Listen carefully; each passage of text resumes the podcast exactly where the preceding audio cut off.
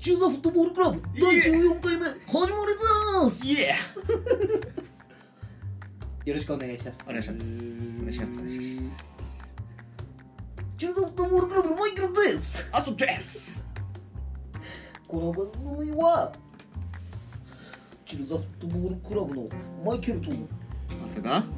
サッカーについて話していく番組です。話してこうぜよろしくお願いします。お願いします。いやー疲れますな。やっぱりこれは。次回以降なしにしましょうか。はい。ちょっと我々の感じでは理チルな感じは出ないですな。そう。チルしてく番組ですから。そうね。どうします？この1個前の回ははい。サッカー何も話しませんでした。そうですね。ということでサッカーの話する？今週の朝のサッカートップ X ででん。でででででん。何？あれ？え？どうぞ。じゃあまずおこれはうちょっと意見を聞きたいっていう意味で。んリスナーに募集？いやマイケルの。いないもんね。そう。はい、という意味であのこの話題をまずはやっぱりいきたいと思います。なんですか？J リーグ開幕しました。開幕しました。僕はあんま J リーグ見ないんですよ。うん。ただ松木玖生選手は注目してたんですよ。だってこんだけ騒がれてるからうん。プロの第一線でどれだけやれるのかと。うん。やれんのか。やれるのかと。やれるのか多いと。うんでまあ開幕スタメン。うん。まあ全部は見てないでしょ。全然見てないむしろ。俺も全部は見てないんだけど。どうなの？どうなの？松木玖生ってこそう。勝つ。ともう決まってるやん。よくないじゃん。じ ゃ俺はねじゃあまず自分の意見。あはい。あ通用するやんって感じだった。まあね。俺が思ったのは。なるほどなるほど。なんか分かんなかったからうん。あの全く通用なそもそもスタメンで出るかも分かんないしそうだね。出るかも分かんなかったからでも出てで俺も投資で見たわけじゃないけど、まあ、普通にやれるんだなう。んっていうん。でまあみんなもよく言ってる通りフィジカル的にもさ見た目的にもそんなにこう負けてないというか。そうね。っていう風に思ったから、まあ、やれるんだなっていう印象を受けました。なるほどね。ただやっぱりこうルーキーってさはい。はい最初出てうん。そこそこいいプレーだったり衝撃デビューみたいなのやってそっからなんかこうマンネリというかどんどん大なんなんつうの活躍できなくなってって消えてくみたいなのもよくいるじゃん。いる。そういうちょっとね中長期的な視野も入れた上でマイケル先生の意見を聞きたいなと。なるほどな。難しいとこなんですよね。まあ前はここで話したかな。わかんないけど。平均能力が高いと。全体的に、はいはいはいはい。ただ突出した何かはって話になるとちょっと違う。また別の話みたいなところで。え通用してるのは分かったけどこっからまあワールドクラスのプレイヤーを目指すとしたらもう一歩上の段階に行けるのかどうか。えそれないよね。どうですか？勝つ！ああ思った。ちょあんま変わらんぞ俺が言ったタイミングと。勝つやぞ。えそれ何？俺俺に勝つなうーんまずうんメディアに勝つ。あメディアに勝つ。とうん。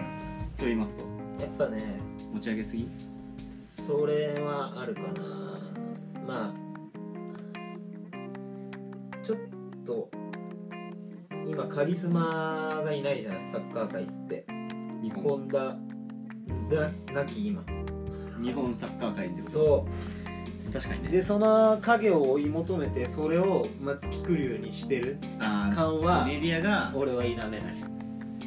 重ねてしまってると。そう。だから松木がどうのこうのじゃなくて、まあ、ちゃんと松木玖生が育って順調に育っていくような土台を作れるかどうかっていうところで言うとちょっとメディアの持ち上げ方には疑問が残る。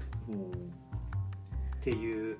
純粋に能力値だけ言ったらそんなにまだ、まあ、高校サッカーでナンバーワン注目プレイヤーだな。まあ今年のそう。あの J に入ってきた若手、はい。新人はい。の中ではもう断然トップクラスそうだよね。だとは思ってます、まあただ一 J の選手として見た時にはどうなんですか？としてはまあわさっき朝の質問に答えるんであればうん。ワールドクラスになれるかどうかって言ったら、まあ、今後の伸び次第な感じでするけど可能性はあると。ただまあどうなんですかね。伸び伸び方伸び方だよね伸びしろですねってこ伸びしろはあるんじゃない？といやもちろん可能性としては全然あるけど、そうなんだよ。その伸びしろってじゃあ何をもって伸びしろなのっていうところになっちゃうともうん。うそれはもう誰にも分かんないじゃない？うん。今後伸びていくかなんて。うん。ただねそうだからこの判断できない状況でそんなに騒ぐなと。そんな騒いでどうすんのとしょうがないよね。そうだまあメディアとかやっぱ注目度が高いから、そう DAZN の切り抜きとかもぶっちゃけ松木玖生がちょっと多いめな気がすんのよ。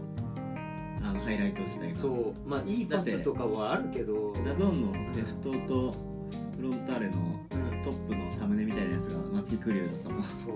それがどうなんっていう。いやはっきり言うけどね今は J1 の王者は川崎なわけではい、正直自力の差っていうかうん、あれ負けたよね1対0なんですよ、うん。1対0で川崎が勝った。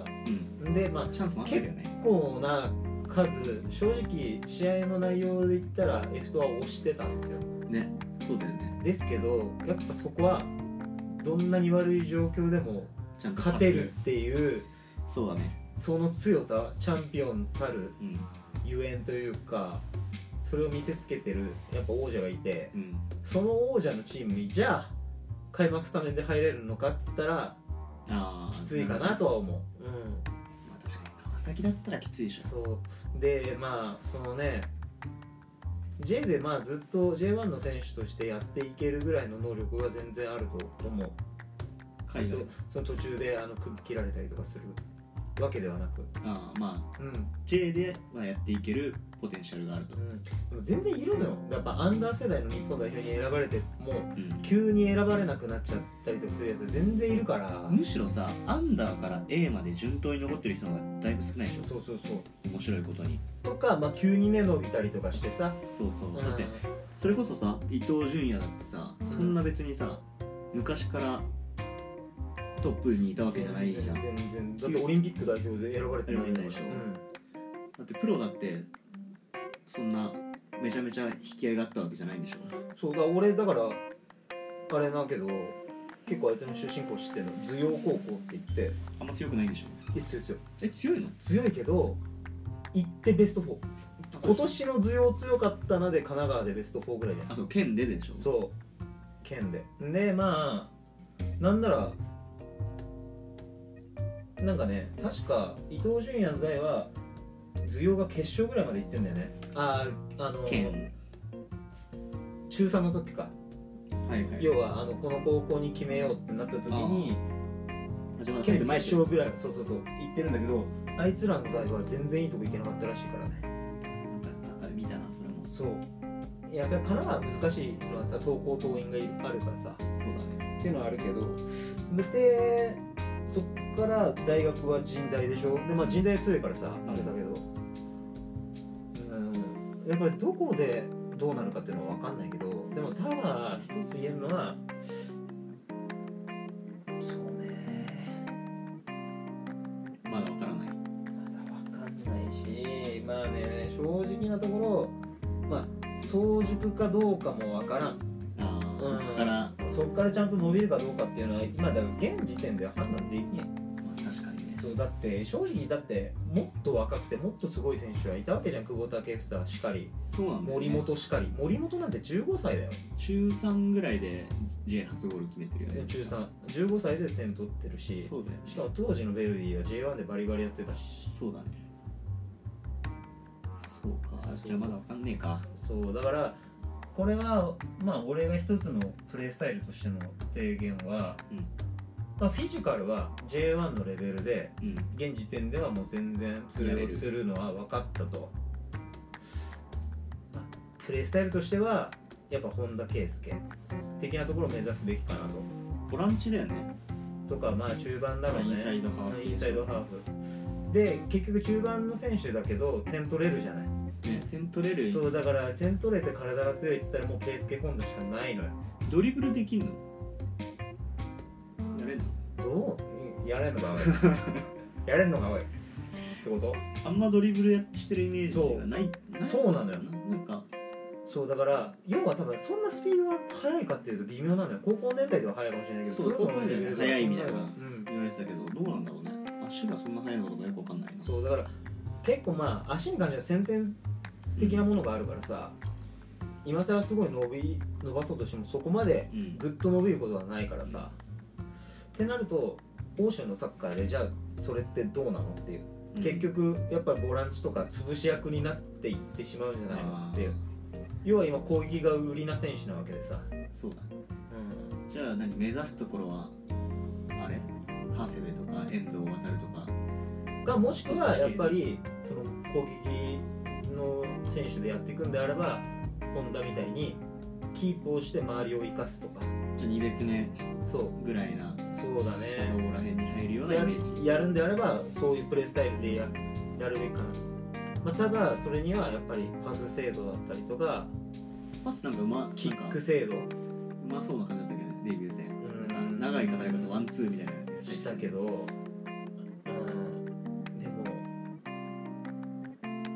キラーパスってことでもないじゃん。まあ一本のパスでこう切り裂くみたいなね。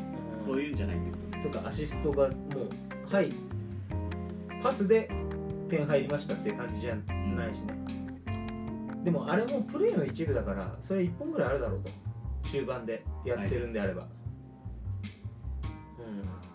じゃあまだジャッジしかねると。ジャッジしかねるしまあやっぱちょっと持ち上げすぎかなと。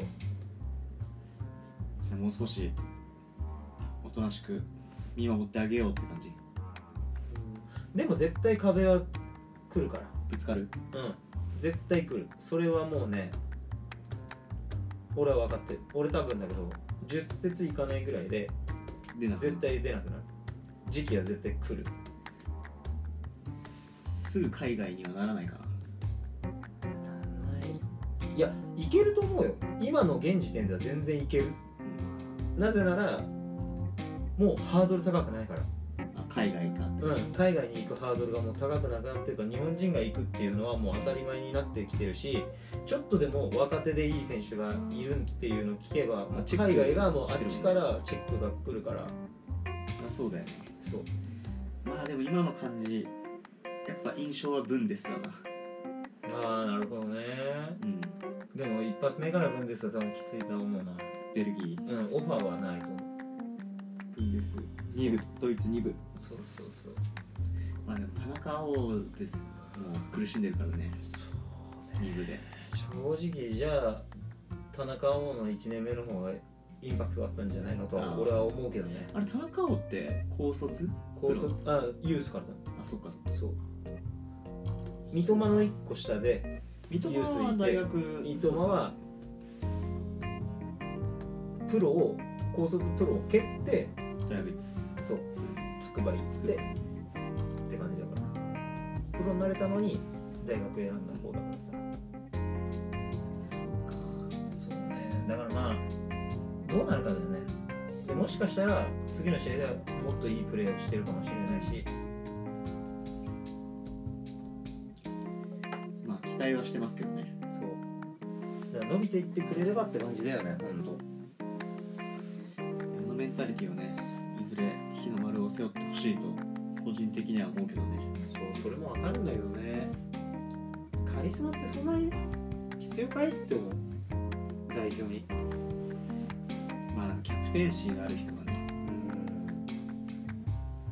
キャプテンシーはね別に遠藤航でいいと思うんだよね。ぶっちゃけ。まあ遠藤言うても28とかでしょ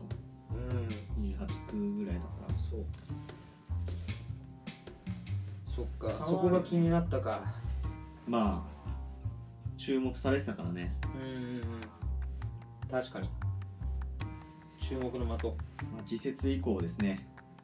注目はじゃあ。そうですよ。まああとは怪我に気をつけてほしいね。確かに。それだけかな。注意してほしいところは。まあ、怪我によって全て変わってしまいますからね。マジですよ。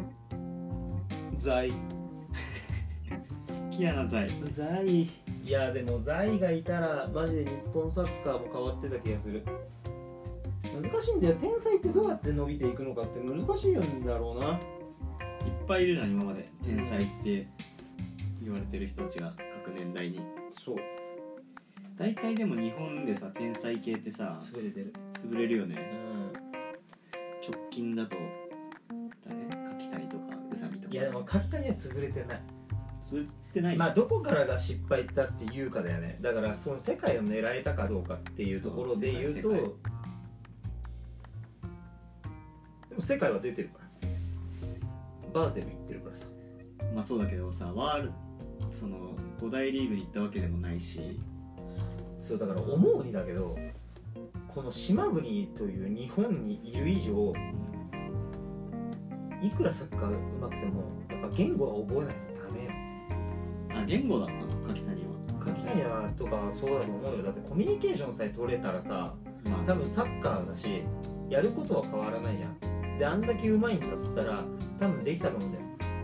ちゃんとコミュニケーション取れてパスも来るようになって自分が欲しいタイミングで来るようになったりとかすれば、うんだってどう考えても今の海外のリーグでやってるやつらってやっぱ言語がちゃんとしてるから試合でも使われてるし。がでもさ香川とかそんな喋れないでしょ。確かあでもこの前インタビュー受けてるの見たけど英語で全部答えてる。ベルギーなんでしょ。でもそんな喋れる方じゃないでしょ。川島とか。うん、でもあいつはぶっちゃけ今の香川は正直なところ失敗してるじゃんまあ今はね。今は、でもドルトであんな活躍してうマンユ行ってあのあれファーガソンがんうん、変わっちゃってそこからガンと落ち始めたけどそれまではもう結構トップクラスだったじゃん。欧州でも。まあ、そういうパターンもあるけど。やっぱそれぐらいでもでも突可出した能性としてはまあ可能性とかそのなんつうんだろうデータで見るとやっぱみんな喋れてるやつの方が活躍してるじゃない？まあや長くやれているよね。そう。長谷部なんてコーチだぞ次。フランクフルトで。いやちょっと本当に名将になってほしいね長谷部には。うんすごいと思うわ。その海外クラブの幹部に入れるって多分相当すごいよ。しかもねブンデスのね。うん。それはすごいと思うちゃんと言語を覚えることって多分大事なんだと思うだって。小野だってオランダ語ペラペラだったんだよ。うん。まあ、でも最近小野がさあの鈴木啓太の YouTube チャンネルかなんかにうん。ゲストで出てるやつがあって、その小野怪我してからもう全然見える世界が違ったっていう。あれそれすごいわかる。それさあんなだってオランダとか行く前の話でしょ？そうそっからじゃあそっからの活躍はもうフフルコンディションではなかったってことでしょもう小野はえだって小野のやっぱ周りみんな言ってるよね。怪我してなかったら絶対バルサとか普通に行けてたね。っていうぐらいそんな次元に近かったもんしやっぱ証言がすごいよね小野って周りの。確かに。ファンペルシーがさオランダ代表に小野よりうまいやつなんて一人もいないって言わしめるって相当すごいよね。しかもそのバペルシーが見た思のってもう怪我の後ってことでしょ。そう。やっぱすごかったんだな。いや多分相当すごいよあれ。あれこそ本当にだからあんくらい才能すごいと見えなくてもできるんだろうね。あ本当に分かるんだって言ってたもんな。なんか動画で。そうだからね南アフリカだ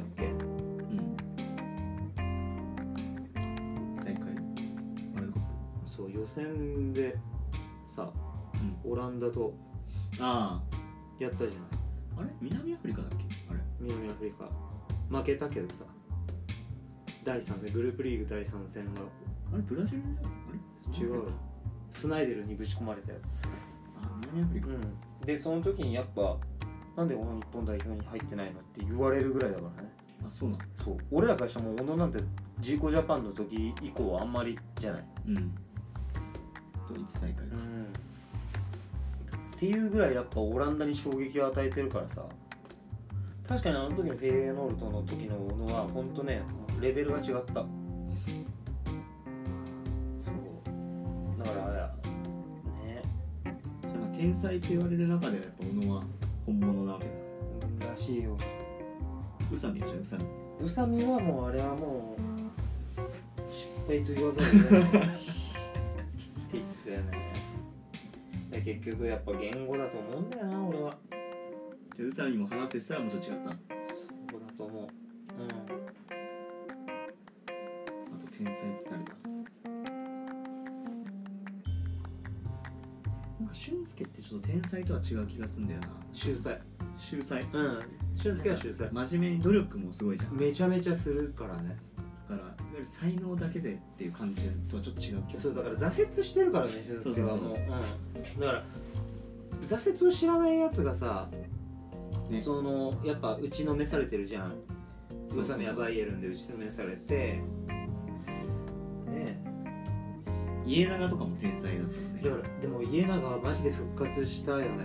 あれは指導者。すごいよね。川崎でさ大久保嘉人もそうだけどさ結構川崎で復活するよねみんな。うん。割と年いってから。あれ今37とか8とかでしょ。多分そんなで全然スタメンでしょ。うん。ちょっとねやっぱレベル違うよね。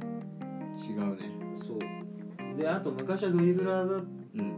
てまあ今もドリブル全然するんだけどやっぱスピードなくてもやっぱうまいよね、まあ、スピードはあるんだろうけどさ。家長確かに足早いんだよ。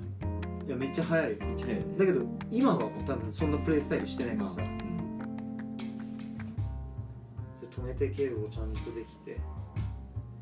ちょっとね。今そう考えると今の A 代表ぐらいの年代で天才系っていないの？いないね。やっぱあんなあんまりこう突出した選手がいないのか？じゃあ今は。そうだね。南野も天才って感じじゃないもんね、全然天才タイプじゃないでしょ。どっちかっていうと中島翔也がそうだったんじゃない？やっぱ。まあちょっとねファンタジスタ系なでもやっぱおかしいんじゃない？やっぱ群抜いてるやつってちょっと。中島はねなんかちょっとよくわかんないよね。おかしかったって言うしね、うん、情報筋からも聞いたけど結構変なやつ大変だったらしいからね。そう。そんな感じじゃないですか。だから天才ってなかなか生まれないっすよ。じゃあ本当にそれは日本のだけだけな話であって天才っていうのか早熟っていうのかが確かに。見極めおかしいよね。久保君がどうなっていくかまあでもピピの方が俺は可能性感じてるけどねピピ何歳だっけ？今18とかじゃない。あじゃあ松木玖生と同い年ぐらいとか。あだから今年の高校サッカー選手権の静学の10番はピピとあれなの？ピピと幼稚園とかのクラブチームが一緒で、ピピがもうダントツうまくて古川君っていう子かな？確かそうだと思うんだけど静学のその古川君がめちゃめちゃドリブルうまいんうん。ピピと同じチームでやってたから多分ピピを目標に頑張ってやってきてたんだよね。で今年もジュビロでですよ。え出た？まだ？いやまだ出れてないんじゃないかな。ジュビロにはやっとさんいますからね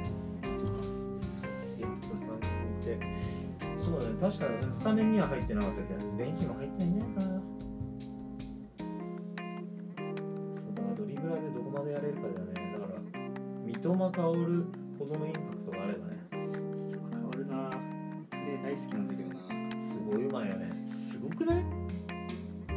うなってんのあれ？なんかさ前の試合でさすごい去年行く前だけどさうん。一人でカウンターみたいなのしたの。うん。ベー自ス陣からね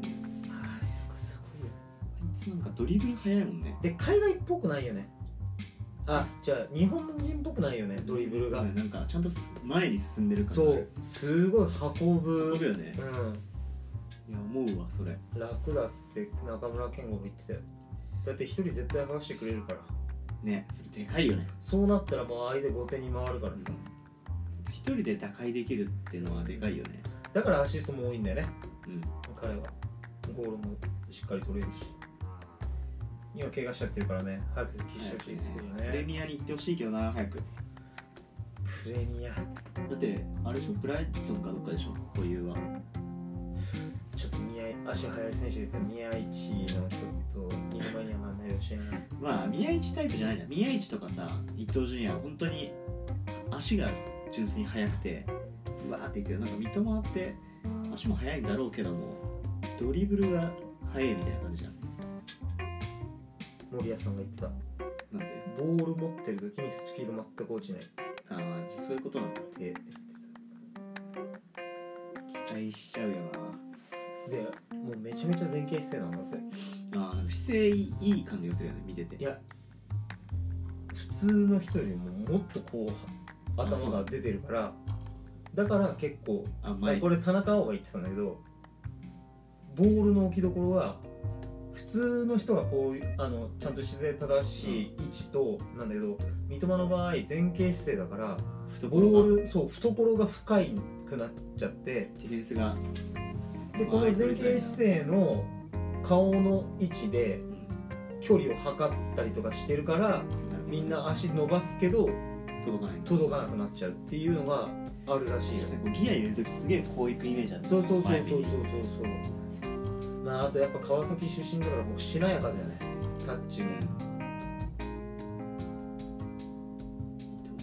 南野じゃないってことか代表の左ウィングは。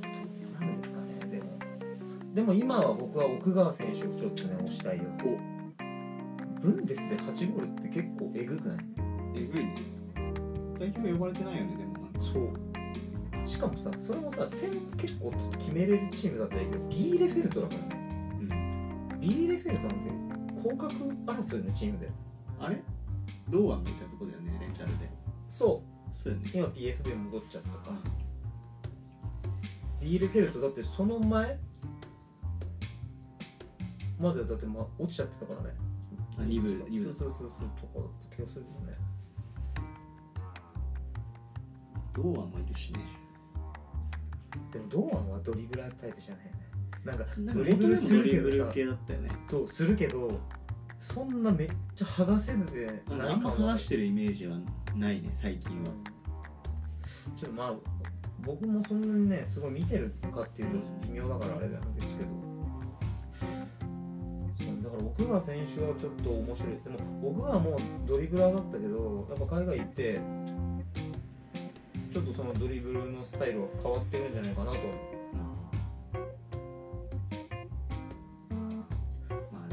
月に決まるからねワールドカップいけるかどうかが。まあ行くでしょまあ行ってほしいですけどね。もう多分行けるのはほぼ確ですよね。もうだって5連勝って結構。そう。でオーストラリアが引き分けたらなんかなんでしょそう。2月のレースそうそうそう。だからもうそれってなかなか今までにもなかったから結構ついたから蓋開けてみればあるパターンだよね。まあまあ松木クルイはそこには食い込んでこないかもしれないけど。そうね。最近なんかいるかな。でも今ね名前忘れたけど神村学園の2年生フォワードえぐいっていう噂聞いてます。出てたの？高校選手あの高校選抜で出てど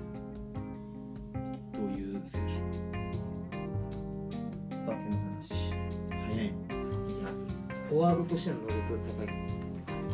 ストライカー系。もしかしたら多分ちょっとしたらもう海外。俺はアントラーズに入る。とアントラスアントラーズって割とねいい選手だった2年ぐらいにもう。あもう加入してんの。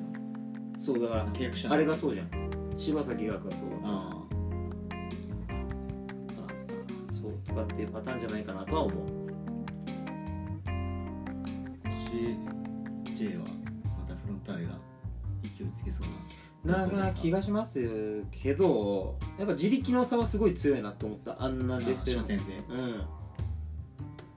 結構さ今年レッツがメンツいいっていうなんか負けましたよまあ負けたサンガに負けましたよ。マジで？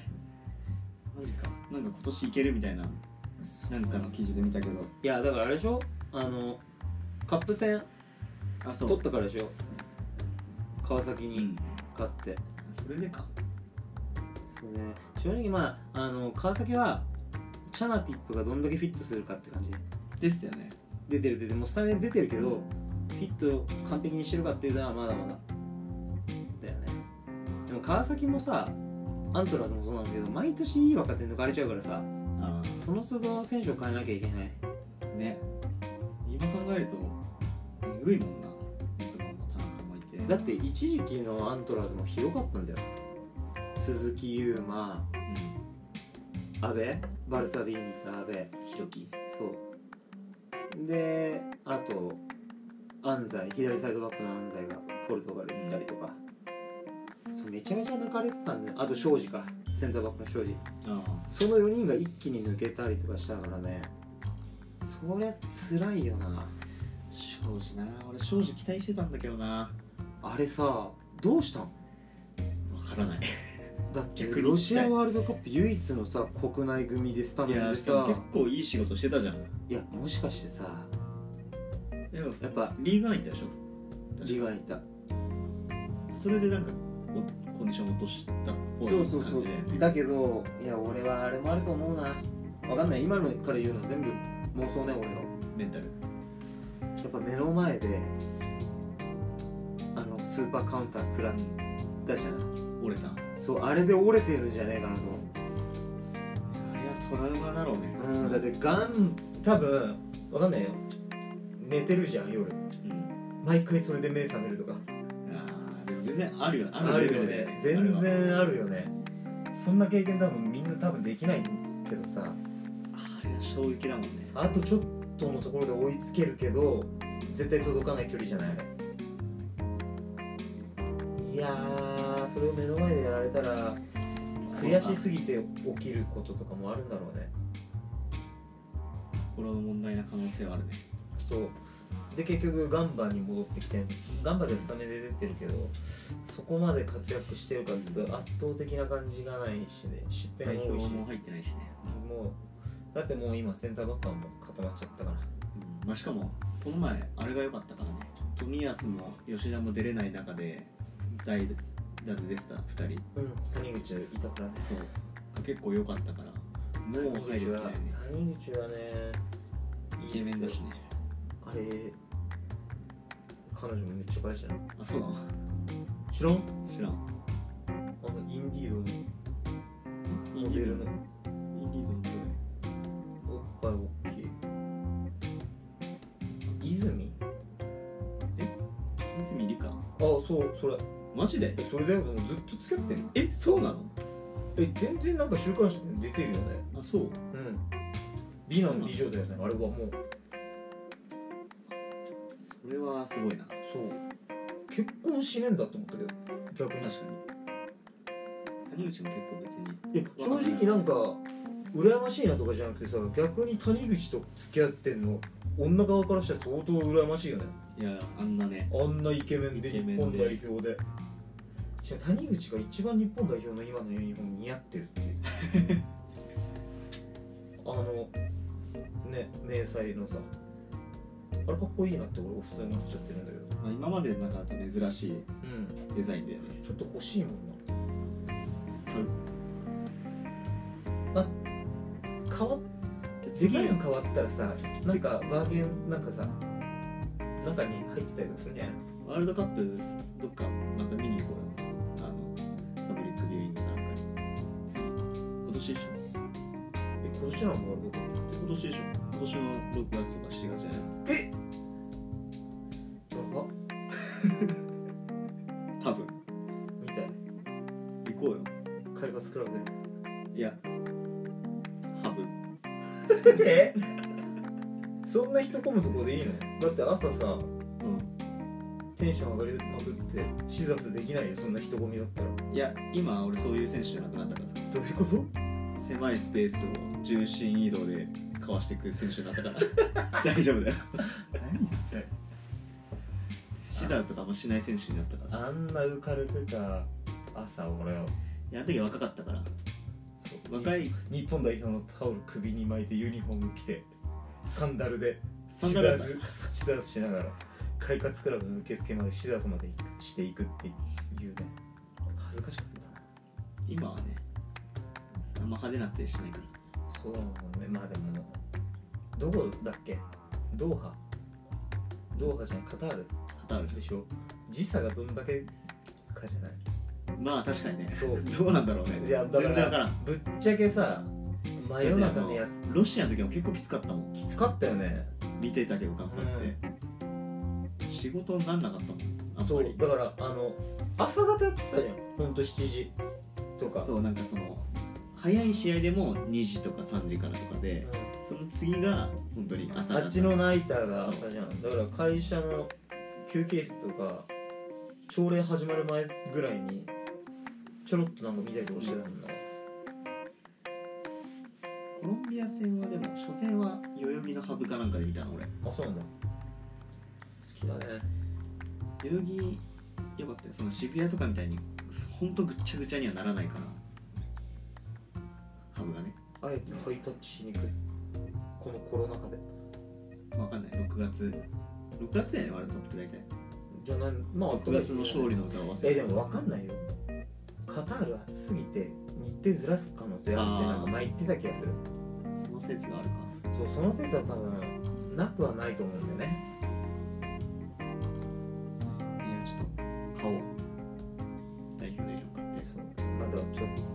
然さ普段喋ってる感じのまんまお送りしちゃったね。なんかああ確かに。なんか普いやね通に普通に喋ってた。なんか普通に撮ってる感じがない。これちょっとひどいぞ。えでもそういう番組じゃん、まあ、毎回言うけど。そういうテーマのもと始めたわけでしょ普段喋ってる感じを。うんまあねまあまあそうなんだけどちょっとやっぱあまりにも。ちょっと前のめりになやっていいきたいかなとは思う。もうちょっとなんつうのラジオっぽい感じで。なるほど。そう。確かに。普通に喋ってた。なそうね。普普通にしゃ喋べり見に行こううぜとかわけわかんない。そう。ひどいよまあね。まあいいか、まあ、こんなもんいいか。ちょっとね。そう。まあなぜかというと皆さん聞いてくださいよ今日もねマイケルさんはバッドコンディションなんで。寝てねえんだ今日も。バッドコンディションなんで。夜勤明けで寝てねえんだわ。まあでもやっぱエースストライカーっていうのはコンディションが悪い時にも点を決めると。うるせえな。